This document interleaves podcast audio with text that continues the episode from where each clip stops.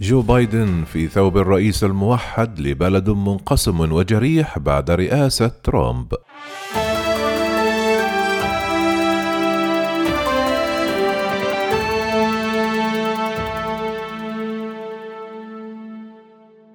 يؤدي غدا الأربعاء جو بايدن اليمين ليصبح رسميا الرئيس الجديد للولايات المتحدة الأمريكية التي شهدت خلال فترة حكم سلفه دونالد ترامب انقسامات جراء سياسة الرئيس المنتهية ولايته التي لم تحظى بالإجماع وساهمت في تعميق الفجوة بين أبناء الشعب الأمريكي وانتشار العنف والتفرقة. ومن جانبه وعد الرئيس المنتخب جو بايدن بإعادة الوحدة قائلا سنخرج من المأزق معا ولا يمكننا أن ننجح في ذلك ونحن منفصلون ومنقسمون. دخل جو بايدن السباق إلى البيت الأبيض باتهامه لدونالد ترامب بتغطية عنف اليمين المتطرف واعدا بشن معركة من أجل روح المجتمع الأمريكي. وينبغي على بايدن البالغ من العمر 78 عاما المخضرم في السياسة والذي شهدت حياته مأساة عائلية. وضع صورته كشخصية جامعة في خدمة بلد. يشهد انقسامات كبيرة ويعاني صدمة الهجوم القاتل على الكونغرس. بعد محاولتين خائبتين للوصول إلى الرئاسة الأمريكية وحملة انتخابية طغى عليها وباء كوفيد 19 وفوز شابته ادعاءات لا أدلة عليها لحصول تزوير أطلقها منافسه دونالد ترامب. سيحقق جو بايدن الأربعاء حلمه بدخول البيت الأبيض رئيسا هذه المرة. وحجز بايدن لنفسه من الآن موقعا في كتب التاريخ على أنه الرجل الذي أسقط دونالد ترامب. ومنذ إعلان ترشحه في عام 2019 حتى تنصيبه الأربعاء لم يكف بايدن نائب الرئيس باراك أوباما عن محاولة تجسيد هذه الوحدة واعدا بالعودة إلى الهدوء بعد رئاسة ترامب العاصفة وهو يتهم الرئيس الجمهوري بأنه مزق الشعب الأمريكي إلا أن الانقسامات الكبيرة ازدادت عمقا منذ ذلك الحين لكن بعد أعمال العنف في الكونغرس وأمام الحصيلة الهائلة لجائحة كوفيد 19 يستمر بايدن الذي سيصبح الأربعاء أكبر رؤساء الولايات المتحدة سنا بالدعوة إلى الوحدة. قال الرئيس الديمقراطي المنتخب: سنخرج من المأزق معا، ولا يمكننا أن ننجح في ذلك ونحن منفصلون ومنقسمون. الطريقة الوحيدة لإنجاز ذلك هي في رص الصفوف كأمريكيين وكجيران وكولايات متحدة أمريكية. كان بايدن باشر في سن التاسعة والعشرين مسيرته الوطنية منتصرا على مأساة عائلية ففي تشرين الثاني من نوفمبر من عام 1972 احتفل السناتور الشاب المنتخب عن ولاية ديلاوير محاطا بأسرته بفوزه في الانتخابات وبعد شهر قضت زوجته وابنته في حادث سير وأصيب نجلاه بجروح ونمت هذه المأساة التي تبعها فقدان ابنه الأكبر في عام 2015 مشاعر التعاطف التي يكنها الناخبون له وجعل بايدن من التعاطف إحدى سمات مسيرته السياسية البارزة. في عام 2021 لا يزال بايدن يتمتع بطلته الأنيقة، لكن هذا المخضرم في السياسة لم يعد كما كان في أوج عهده كنائب للرئيس باراك أوباما. في حين يكون واقفا على المنصة يبدو واهنا أحيانا فيما يغطي الشيب شعره كان البعض حتى في صفوف داعميه يخشون عليه من التعثر أو الوقوع خلال معركته الطويلة ضد دونالد ترامب البالغ من العمر 74 عاما والذي اعتمد أسلوبا هجوميا حرمته جائحة كوفيد 19 لفترة طويلة من إحدى نقاط قوته الأساسية أي التواصل المباشر مع الناخبين.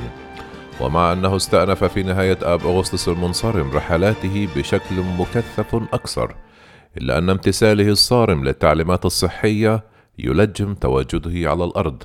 ويرى منتقدوه أن ذلك سمح له بالقيام بحملة انتخابية بعيدا عن الناخبين ومتجنبا في غالب الأحيان الصحافة.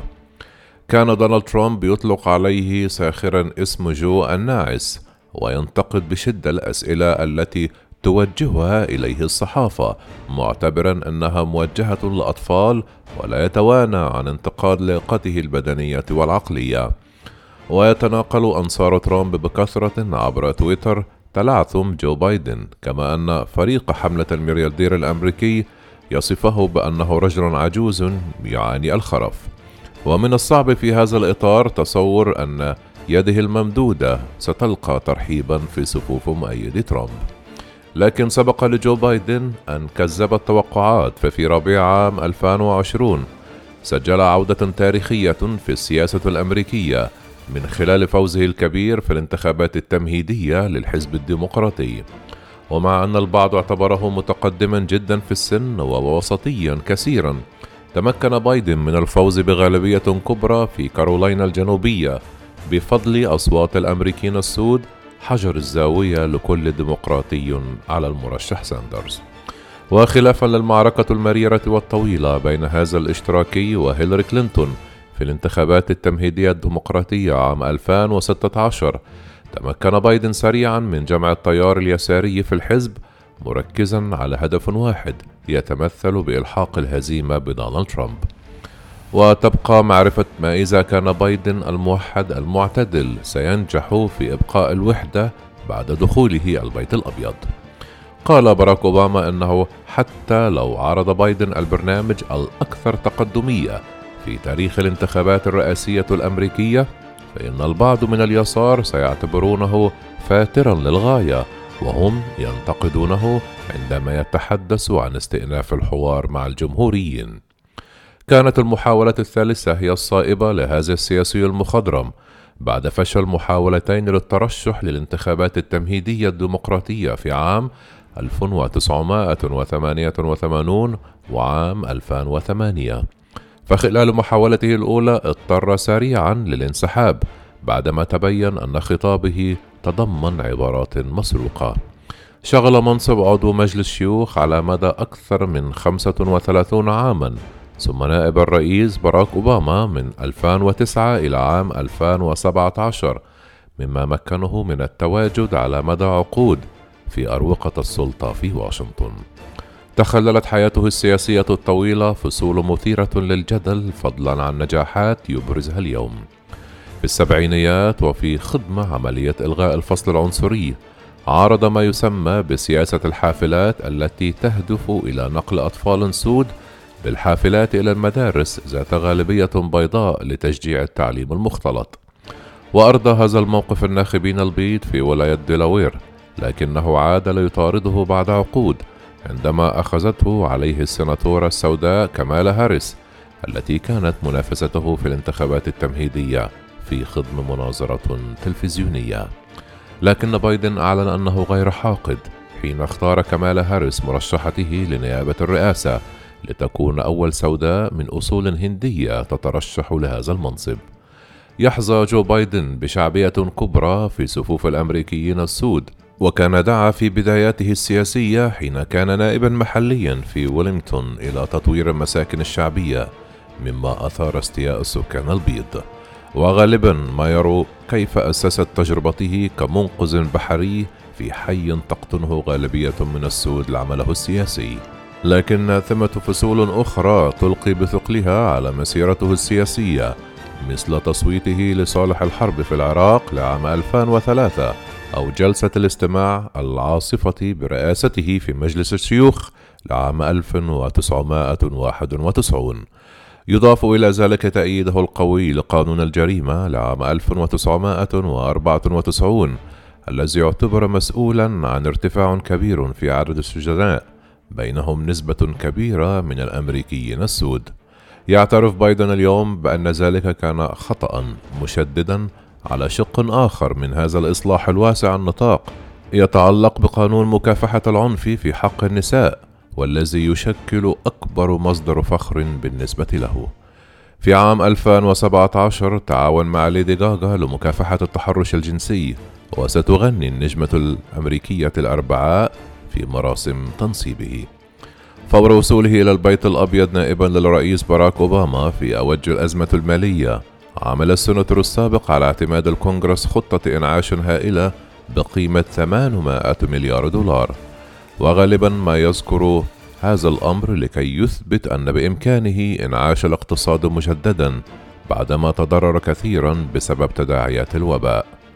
سعى دونالد ترامب إلى انتقاد بايدن باستمرار وقال عنه يعمل في السياسة منذ 47 عاما ولم يقم بشيء إلا في عام 1994 عندما تسبب في الكثير من الأذى لمجتمع السود. رد بايدن بأن هذه الانتخابات تمثل اختيارا بين الطبقتين العاملة والوسطى اللتين يدافع عنهما وبارك أفنيو الجادة النيويوركية الفخمة التي تشكل رمزا للوريث الثري.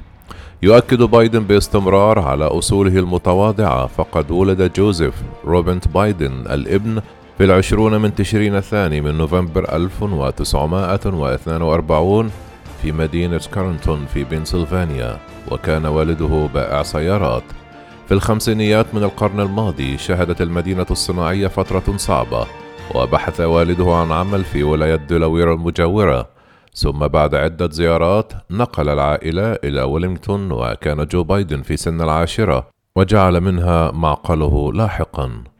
قال جو بايدن كان والدي يقول دائما نحكم على رجل ليس بحسب عدد المرات التي يقع فيها وإنما بحسب الوقت الذي يستخرجه للنهوض. من ناحية أخرى نددت نساء عديدات بسلوكيات جو بايدن الذي يقبل على ملامسة الناس واعتبرنا أنها غير مناسبة ووعد بالانتباه من الآن وصاعدا للمساحة الشخصية للآخرين واعتذر في نيسان إبريل من عام 2019 أما دونالد ترامب المتهم من قبل أكثر من عشر نساء بالاعتداء الجنسي أو التحرش فلم يعلق كثيرا على الاتهامات الخطيرة من امرأة تدعى تارا ريد وتقول أن جو بايدن تعدى عليها في التسعينيات وهو ما نفاه المرشح الديمقراطي بشكل قاطع. ولم تعلق زوجته جيل بايدن البالغة من العمر 69 عاما التي قامت بحملة من أجله في جميع أنحاء البلاد على هذا الاتهام. جيل بايدن المعلمة الديناميكية شكلت إحدى الأوراق الرابحة في حملة بايدن وتزوجا في عام 1977 ولهما ابنة تدعى أشلي.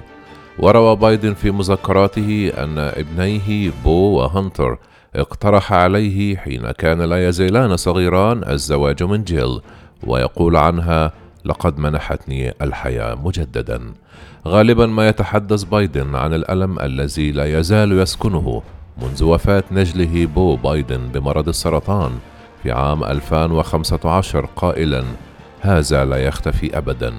وحالة وفاة نجله دون خوضه الانتخابات الرئاسية عام 2016 تولى جو بايدن الذي أصبح أرملا بعد حادث السير المأساوي مهامه كسيناتور في كانون الثاني من يناير عام 1973 وكان في المستشفى بجانب ابنيه الذين أصيبا في حادث السير. حتى اليوم غالبا ما يوجه التحية إلى المسعفين مذكرا بأنهم أنقذوا حياة ولديه وحياته أيضا. في عام 1988 نقله مسعفون إلى المستشفى بشكل طارئ إثر تمدد في الأوعية الدموية واعتبرت حالته خطيرة لدرجة أنه تم استدعاء كاهن لرفع الصلوات الأخيرة. بايدن كاثوليكي فخور بأصوله الأيرلندية ويذهب كل يوم أحد تقريبا إلى كنيسة القديس يوسف الصغيرة في برانديواين في الحي الراقي الذي يسكنه في ويلمينغتون ففي مقبرة هذه الكنيسة يرقد والداه وزوجته الأولى نيليا وابنتهما ناومي وكذلك ابنه بو تحت شاهد قبر مزين بأعلام أمريكية في كانون الثاني من يناير قال جو بايدن عن ابنه كل صباح أستيقظ وأسأل نفسي هل هو فخور بي؟